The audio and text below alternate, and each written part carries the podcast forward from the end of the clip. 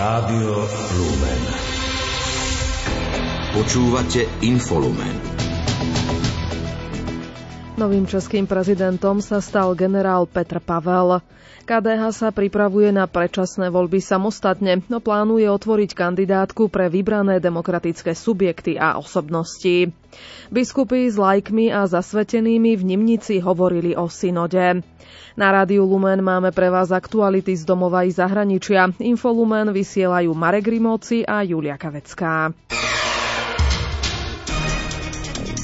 Domáce spravodajstvo.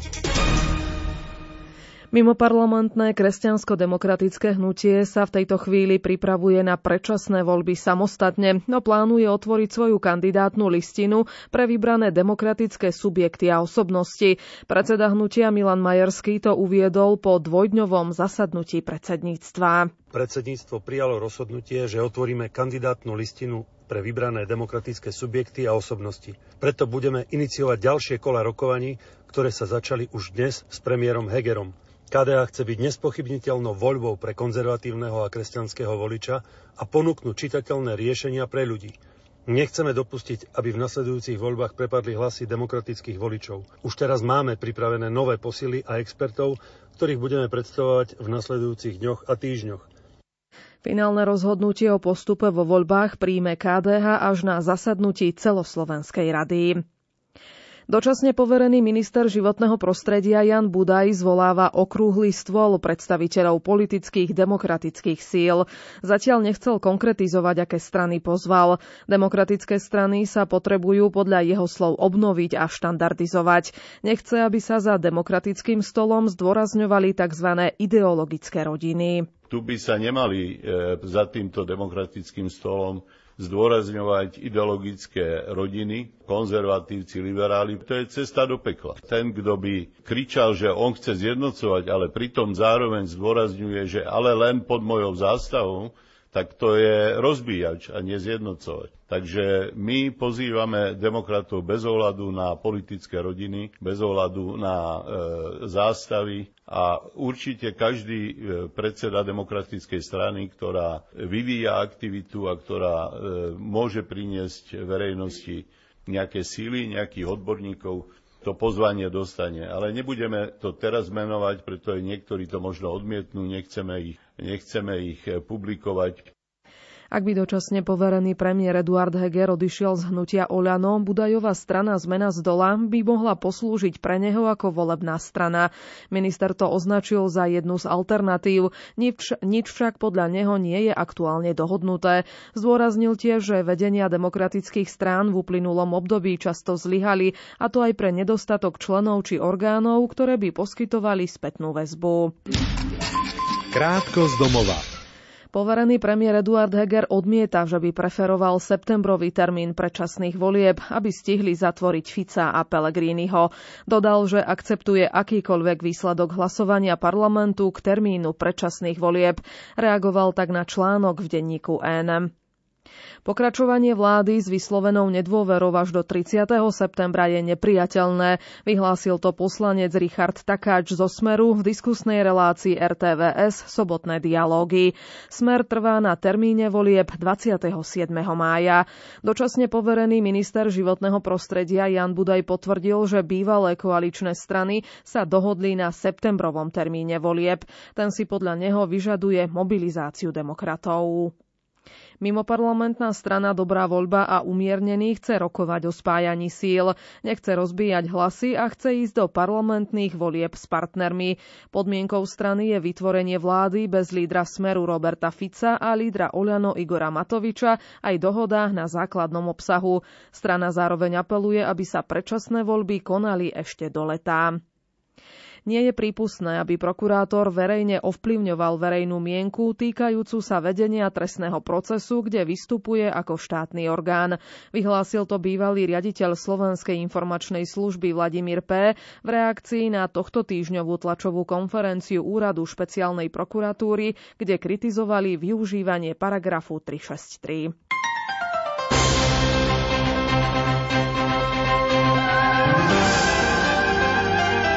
cirkvi. Slovenskí biskupy sa už po šiestýkrát stretli s lajkmi, zasvetenými a sklarikmi v Nimnici, aby spolu riešili otázky rezonujúce celým spoločenstvom cirkvy. Hlavnou témou bola otázka, ako byť synodálnou cirkvou. Podujatie bolo zároveň súčasťou synodálneho procesu katolíckej cirkvy na Slovensku, ktorý sa začal v diecezách a eparchiách v októbri 2021. Približne 160 diecezných koordinátorov a aktivistov synodálneho procesu procesu sa zamýšľalo nad témami synodálnych syntéz. Na stretnutí bola aj Zuzana Sakáčová. Predseda KBS arcibiskup Bernard Bober prítomným pripomenul, že cirkev je Božia rodina, kde každý má mať svoje miesto a aj zodpovednosť. Tu sme sa zhromaždili preto, aby sme dali dokopy všetkých tých, ktorí cirkvi žijú, cirkev budujú a cirkev bránia, chránia. Takže ten dialog, ktorý tu je teraz na tomto stretnutí, má svoje témy, ktoré rozoberáme a vyhodnotíme to. Mali by sme vedieť, jak zmýšľame o cirkvi, čo cirkvi je treba ešte urobiť a čo cirkvi treba asi aj odložiť. Výkonný sekretár KBS Ivan Ružička informoval, že prítomní účastníci boli rozdelení do pracovných skupín podľa tém zachytených v národnej syntéze. Prvá z nich bola komunikácia ako nástroj odstraňovania napätí, liturgia ako miesto prežívania spoločenstva, mládež ako budúcnosť cirkví spoločnosti, ľudia na okraji ako zrkadlo našich predsudkov či odsudzovania, rodina ako základ pre odozdávanie viery, formácia vo viere sprevádzaná osvojovaním si sekulárnych zručností, formácia po povolaní, misia ako odpoveď na vypočuté otázky sveta, synodálny spôsob života. Biskup Stanislav Solárik ako predseda liturgickej komisie KBS bol napríklad členom pracovnej skupiny Liturgia ako miesto prežívania spoločenstva. A v rámci toho sa rozvíjali debaty, ako to býva o farnostiach vo väčších mestských, kde je značná anonimita, individuálnosť a potom v tých menších, kompaktnejších farnostiach práca s deťmi, ako ich nejakým spôsobom spôsobom uvádzať do tajomstva Svetej Omše a tak ďalej. Biskup Tomáš Galis na Margo otázky stretnutia, ako byť synodálnou cirkvou, konštatoval, že najprv musíme počúvať tých druhých. Aj nám bolo odporúčané, že my biskupy, aby sme boli tí poslední, ktorí budú hovoriť, ale aby sme dokázali počúvať. Lebo sa všeličo vyplavilo a no uvidíme, že, že čo všetko. Lebo tam bude veľa nápaditosti, tam bude veľa čosi krásneho, tvorivého, čo ukáže možno aj takú realitu našej církvy. Grécko-katolíci si dnes v katedrále svätého Jana Krstiteľa v Prešove slávením archierejskej svetej liturgie pripomenuli 15. výročie od zriadenia grécko-katolíckej metropolie Sui Juris na Slovensku. Svetej liturgii predsedal vladyka Peter Rusnák, bratislavský eparcha a apoštolský administrátor sede vakante Prešovskej archieparchie. Homíliu ohlásil Nikola Girasoli, apoštolský nuncius na Slovensku. Svetú liturgiu ste mohli počuť aj v priamom prenose na na vlnách Rádia Lumen, informuje Martin Ďurčo. Zriadenie metropolitnej cirkvi bolo zároveň dosiahnutím veľkej méty, ale aj novým začiatkom, uviedol vo svojej homílii apoštolský nuncius Nikola Girasoli. Istotne to bolo aj uznanie za dlhú cestu utrpenia grecko-katolíckej cirkvi, ktorá vždy zachovala vernosť.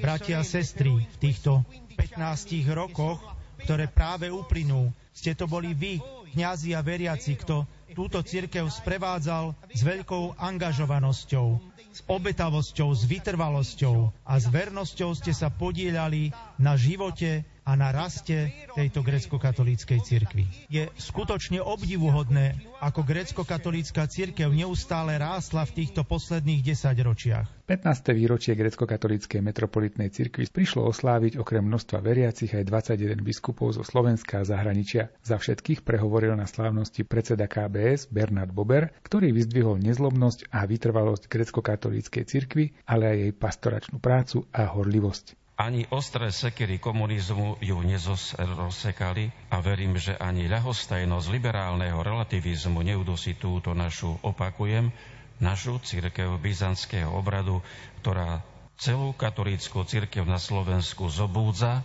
a ťahá k väčšej angažovanosti a obetavosti. Na záver slávnosti vladyka Peter Rustnák, apoštolský administrátor Prešovskej archieparchie, zdôraznil, že cirkev chce rozvíjať dedictvo otcov, ale pozerá aj dopredu, kde chce účinne pôsobiť aj v dnešnom svete. V spojení s rímským veľkňazom a v horlivej a láskavej pastorácii dnešného sveta sme zasa povolaní žiť tú synodalitu, tú spoločnú cestu, ktorú si želá nielen svätý otec František, ale aj my všetci, aby sme sa stali ako církev hodnoverným svetkom vzkriesenia a poslom nádeje a dobrej zvesti pre všetkých ľudí dobrej vôle.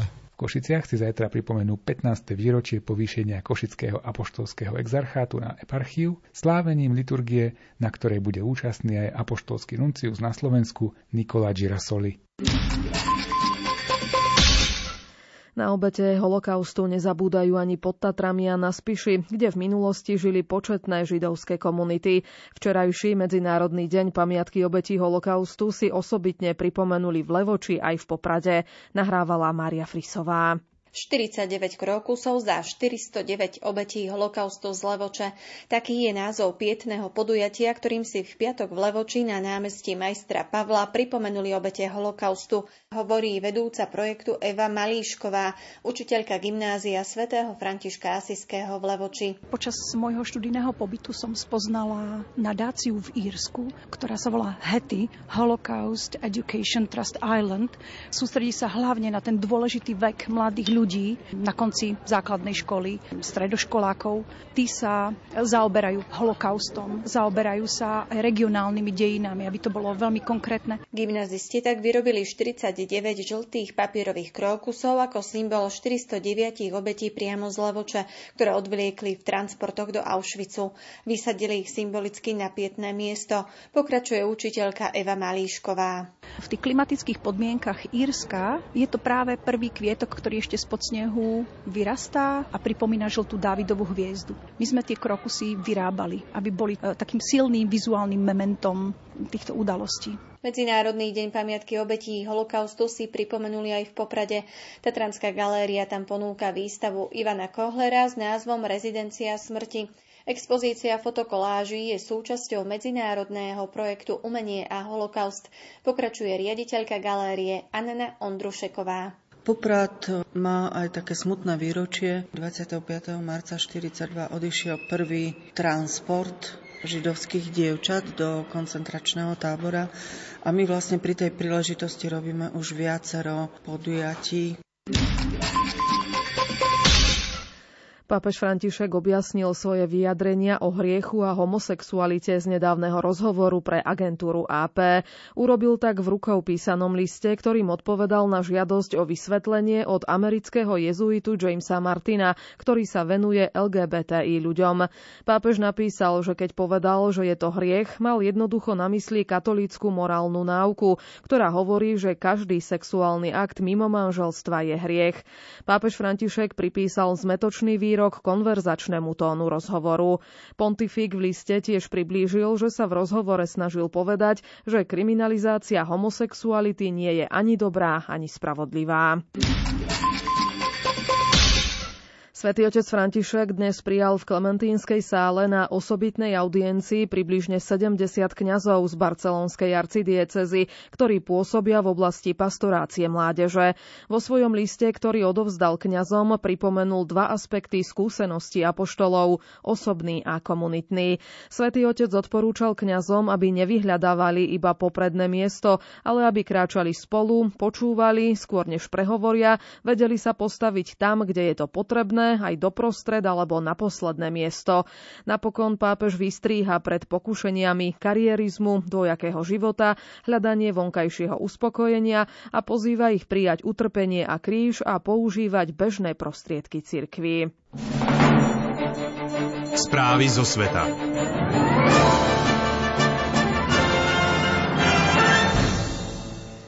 Novým českým prezidentom bude armádny generál vo výslužbe Petr Pavel, ktorý sa stal víťazom druhého kola prezidentských volieb v Českej republike. Hlas mu odovzdalo viac ako 58% voličov. Priamo do volebného štábu mu prišla zablahoželať aj slovenská prezidentka Zuzana Čaputová.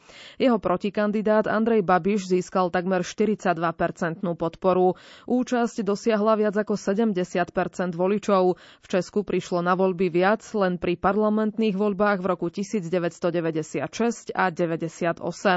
Novozvolenému českému prezidentovi už zablahoželala k zvoleniu aj predsedníčka Európskej komisie Ursula von der Leyenová, nemecký prezident Frank-Walter Steinmeier, rakúsky prezident Alexander van der Bellen, maďarská prezidentka Katalín Nováková či americké veľvyslanectvo v Prahe. Ukrajinský prezident Volodymyr Zelenský v češtine zablahoželal a napísal, že jeho víťazstvo bolo presvedčivé a tiež ocenil jeho podporu Ukrajine. Dodal, že sa teší na osobnú spoluprácu. Pokračuje Lucia Pálešová. Nevidím výťazov či porazených. V týchto voľbách vyhrali hodnoty, ako sú pravda, dôstojnosť a pokora. Som pripravený ich na Pražský hrad vrátiť. Povedal to Petr Pavel na tlačovej konferencii vo svojom volebnom štábe. Poďakoval sa všetkým, ktorí ho volili, ale aj tým, ktorí ho nevolili, ale prišli k voľbám. Ocenil, že im záleží na demokracii. Dodal, že je potrebné presvedčiť všetkých, že návrat k týmto hodnotám pomôže zlepšiť kvalitu života v Česku. Podľa Pavla by občania mali chcieť, aby v Českej republike nebola blbá nálada, ako to kedysi povedal Václav Havel, ale aby Česko bolo republikou pohody. Andrej Babiš uznal porážku v prezidentských voľbách a zagratuloval Petrovi Pavlovi. Poprial mu, aby bol prezidentom všetkých občanov Českej republiky a aby vnímal ich problémy a aby bojoval za záujmy Českej republiky. O sebe tvrdí, že dosiahol famózny výsledok, keďže ho volilo viac voličov ako vládnu peť koalíciu v parlamentných voľbách. Český premiér Petr Fiala výsledok volieb označil za tretiu výraznú volebnú porážku Andreja Babiša a verí, že je to začiatok konca Babišovej politickej kariéry v Česku. Zároveň poznamenal, že koniec Babišovej éry môže byť ešte dlhý a nepríjemný. Podľa neho v prezidentských voľbách v Českej republike zvíťazil občianský kandidát, ktorý reprezentoval hodnoty. Zároveň vyzval politikov, verejne činné osobnosti i médiá, aby pomohli upokojiť situáciu v nasledujúcich mesiacoch mesiacoch. Pripomenul, že vojna na Ukrajine pokračuje a bude naďalej ovplyvňovať aj českú ekonomiku. Fiala vyjadril spokojnosť, že v tejto situácii bude na Pražskom hrade prezident, ktorý bude upokojovať konflikty. Petrovi Pavlovi zablahoželala aj slovenská prezidentka Zuzana Čaputová. Spolu s ním zvíťazila podľa jej slov nádej, že slušnosť a pravdivosť môžu byť silou. Teší sa na spoluprácu, spoločné stretnutia a iniciatívy. Krátko zo sveta. Ruská armáda chystá veľkú ofenzívu na 24. februára, teda na prvé výročie začiatku konfliktu na Ukrajine, píše o tom ukrajinský generálny štáb. V dennej správe uvádza, že o Vuhledar sa stále bojuje a ukrajinská armáda za posledných 24 hodín odrazila 13 ruských útokov na viacerých miestach v Doneckej a Luhanskej oblasti. Po prísľube dostať, dodať Ukrajine tanky Leopard 2 nemecký kancelár Olaf Scholz dnes občanov uisťoval, že jeho vláda pri svojich rozhodnutiach vždy zohľadňuje bezpečnosť Nemecka. Povedal však, že Rusku nesmie prejsť násilné presúvanie hraníc. Kiev si predvolá maďarského veľvyslanca pre nepriateľné výroky premiéra Viktora Orbána o Ukrajine. Novinárom povedal, že Ukrajina je zem nikoho a prirovnal ju k Afganistanu. Európska únia upozornila na zvyšujúce sa násilie v Izraeli a ním okupovaných územiach. Takisto vyzvala túto krajinu, aby smrtiacu silu používala len ako poslednú možnosť.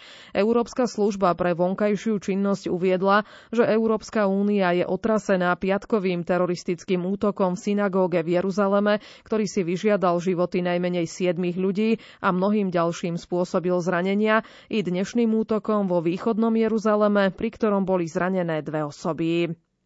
Peruánsky kongres odmietol žiadosť prezidentky, aby sa voľby naplánované na budúci rok presunuli na skorší termín ešte v tomto roku. Prezidentka svoju požiadavku odôvodnila pokračujúcimi protivládnymi protestmi, ktoré si vyžiadali už desiatky obetí.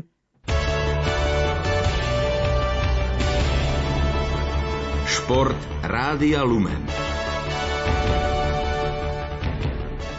Slovenská lyžiarka Petra Vlhová obsadila v dnešnom slalome Svetového pohára v Špindlerovom mlíne štvrté miesto. V Českom stredisku zaostala za víťaznou Mikaelou Šifrinovou o sekundu a pol. Američanka slávila 85. triumf v prestížnom seriáli a už iba jeden jej chýba k vyrovnaniu absolútneho rekordu Švéda Ingemara Stenmarka. Druhá skončila Nemka Lena Dýrová, tretia bola švajčiarka Wendy Holdenerová.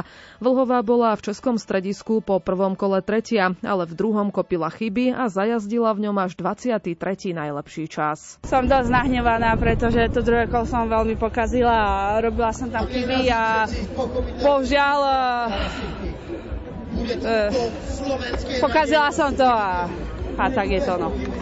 Úprimne neviem, že presne, že čo, ale ja som sa v podstate od štartu až do cieľa necítila dobre. Uh, robila som tam chyby, pokazila som aj ten nájazd do tej roviny, kde v podstate bolo potrebné získať tú rýchlosť, plus uh, som vôbec neližovala dobre, takže to je celé, čo k tomu môžem povedať. Musím na to rýchlo zabudnúť a zajtra je nový deň, takže verím, že, že podám lepší výkon a že to bude lepšie. Výsledok ju hneval o to viac, že podmienky v areáli svätého Petra a na samotnej zjazdovke boli ideálne. K celkovej atmosfére prispeli aj slovenskí fanúšikovia, ktorí mali v hľadisku obrovskú prevahu. Jasné, fanúšikovia sú úžasní, ich e, počuť aj na ten štát, aj počas trate, takže sú úžasní a naozaj sa veľmi teším, že sem prišli. Zajtra sa pôjde v Krkonošiach druhý slalom. Švajčiarsky lyžiar Marko Odermatt triumfoval v dnešných pretekoch Super G svetového pohára. V talianskom stredisku Cortina d'Ampezzo zvíťazil s náskokom 35 stotín pred Nórom Alexandrom Olmodom Kildem. Tretí finišoval domáci Matia Kase. Slovenskí lyžiari neštartovali. Hokejisti HKM zvolen prvýkrát pod vedením trénerov Petra Oremusa a Andreja Kmeča prehrali tri zápasy za sebou. V zápase 33. kola typo z Extraligy podľahli na domácom ľade z Piskej Novej Vsi 0-2. Naďalej sú na priebežnom druhom mieste tabulky za Slovanom Bratislava, na ktorý strácajú jeden bod. Tréner zvolená Peter Oremus netajil, že mužstvo sa aktuálne nenachádza v ideálnej fáze sezóny. A tak e, ja si myslím, že kaleni odvádzajú kus dobrej roboty. Hovorím, teraz je také obdobie, e, že nejde to, nejdu nahrávky, nejdu nejakým spôsobom góly, nejdu toto, oni si to chalani uvedomujú, ale na to sme tam všetci kolektíve, aby sme sa s tým vysporiadali. Hokejisti Nových zámkov zastavili sériu prehier na čísle 5. V domácom prostredí prehrávali so Slovanom Bratislava 0-1 aj 1-2, ale napokon získali dva body za víťazstvo 3-2 po samostatných nájazdoch. Hráči Banskej Bystrice potvrdili výbornú novoročnú formu aj v Košiciach, ktoré zdolali 1-2 po predlžení. Cenné tri body získali hráči Nitry, keď na domácom ľade zdolali Liptovský Mikuláš 4-3. Medzi opory domáceho týmu sa zaradil brankár Libor Kašík, ktorý je v Nitre na mesačnom hostovaní z Českého Zlína. Samozřejmě bych si přál, abych, abych mohl zůstat, protože přece jenom v první lize ve Zlíně to úplně nefungovalo už a, a byl jsem tam strašně dlouho a, a už jsem tam asi neměl moc co předat, když, když to tady eh, vnitře se můžu dát zdokonalovat a dát být čím dál tím lepší a, a spolupracovat s těma klukami klukama. Je to taková výzva. Já si fakt přeju, aby jsme tady to eh, zachránili a, a je to velice, je to ještě, je to ještě dlouhá cesta a ta cesta se strašně rychle krátí, takže uh, máte ještě, ještě máme 11 zápasů, nebo kolik, jestli počítám správně. To je moc i strašně málo, takže to ne, nejde nikde zaváhat a, a tady ty body jsou, mají cenu zlata, takže za mě, kdybych si mohl vybrat, tak bych chtěl strašně, tak bych chtěl strašně moc zůstat. Prešovčania prehrali na ľade Trenčína 2-3. Hokejisti Dukly Michalovce viedli na ľade Popradu 2-0, ale z nádejne rozohraného zápasu napokon získali iba bod po prehre 3-4 po predlžení. O víťazstve domácich rozhodol obranca Oldrich Kotvan dva body. Samozrejme, že sú dobre. Začiatok, prvá tretinka bola trošku slabšia. Ešte sme sa bavili o tom, že Michalovce majú slabšie začiatky zápasov, no teraz to bolo naopak. My sme dokázali na to v druhej tretine zareagovať super dvomi gólmi, takže sme sa vrátili do zápasu a myslím si, že druhej sme možno už mohli ísť do vedenia. Nebolo tak a dopadlo to tak, jak malo. Slovenského brankára Jaroslava Haláka vyhlásili za prvú hviezdu nočného zápasu NHL, v ktorom hokejisti New Yorku Rangers zdolali Vegas Golden Knights 4-1. Zneškodnil 33 striel hostí a pripísal si 5. víťazstvo za sebou. Z víťazstva sa tešil aj útočník New Jersey Tomáš Tatar, ktorého tým uspel v Dallase 3-2 po predlžení. Nebodoval Adam Ružička, ktorý sa po troch zápasoch vrátil do zostavy Calgary. Jeho tým druhýkrát v priebehu mesiaca zvíťazil na ľade Sietlu, tento raz triumfoval 5-2. Filip Mešár strelil gól pri výhre Kitcheneru nad Barry Colts 6-3 a vyhlásili ho za prvú hviezdu zápasu OHL. Slovenský útočník má v prebiehajúcej sezóne na konte 26 bodov v 26 zápasoch. Bieloruská tenistka Arina Sobolenková sa stala prvýkrát v kariére výťazkou ženskej dvojhry na Grand Slamovom turnaji Australian Open. Vo finále v Melbourne zvíťazila v pozícii nasadenej peťky nad turnajovou 22 kazaškou Jelenou Rybakinovou za 2 hodiny a 28 minút 4-6, 6-3 a 6-4. Norskí biatlonisti ovládli stíhacie preteky na 12,5 kilometra na majstrovstvách Európy v Lencerhajde. Vo švajčiarskom stredisku triumfoval Webier Sorom. Slovenský reprezentant Michal Šíma obsadil s tromi streleckými chybami 41. priečku.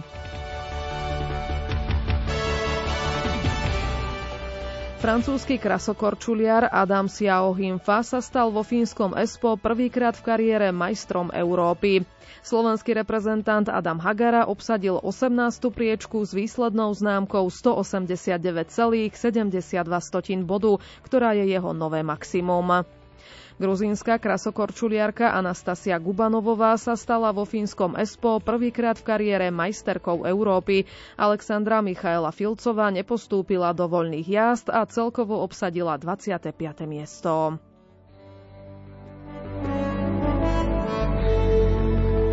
Slovenský cyklista Peter Sagan dokončil 5. etapu 39. ročníka pretekov Vuelta San Juan na 101. mieste. V horskej etape zvíťazil Kolumbíčan Miguel Angel López, ktorý sa posunul aj do čela celkového poradia. Nemecká biatlonistka Selina Grotianová triumfovala v stíhacích pretekoch na 10 kilometrov na majstrovstvách Európy. Vo švajčiarskom Lancerhajde nechala za sebou švédku Johanssonovú, tretia finišovala francúzska Gigonatová. Slovenka Mária Remeňová si polepšila oproti piatkovému šprintu o 10 priečok, skončila 48. Na majstrovstvách sveta v sankovaní triumfovali v súťaži dvojich v nemeckom Oberhorfe domáci Tony Eget a Saša Beneken. Na 18. pozícii finišovalo slovenské duo Tomáš Vaverčák a Matej Zmiji. Počasie Zajtra sa podľa Petra Jurčoviča vyčasí, ale teploty pôjdu opäť nižšie. V nedelu, tam už som povedal, že sa od západu k nám bude rozširovať výbež vyššieho tlaku, čo by mohlo znamenať v noci zmenšovanie oblačnosti a to znamená, že by sme mali rátať so zosilnením mrazov, čiže na juhu asi tak minus 1, minus 5 a čím viac na sebe, tým chladnejšie a v horských dolinách, tam, kde je snehová pokrývka, kde bude slabý vietor, kde sa vyjasní, tak to môže ísť aj pod minus 10 stupňov, minus 12, 13. A to ešte nemusí byť e, to maximum mrazu, pretože môže sa stať, že v pondelok a v útorok, že to pôjde ešte nižšie, aspoň teda v pondelok, že by to mohlo ísť pomaly aj do minus 15 stupňov, takže zima naozaj ešte nepovedala posledné slovo. Ale na nedelu to vyzerá celku na krajšie počasie, že by mohlo byť dokonca aj polooblačno a najvyššia teplota tiež maximálne tak asi do 4 stupňov. Na severe samozrejme celodenný mráz. S monsignorom Janom Krajčíkom si dnes večer môžete na rádiu Lumen zaspomínať na mesiac s pápežom Františkom. Relácia od ducha k duchu má začiatok 15 minút po 20. hodine. Sobotný infolumen pripravili a vysielali Marek Rimóci a Julia Kavecká. Do počutia.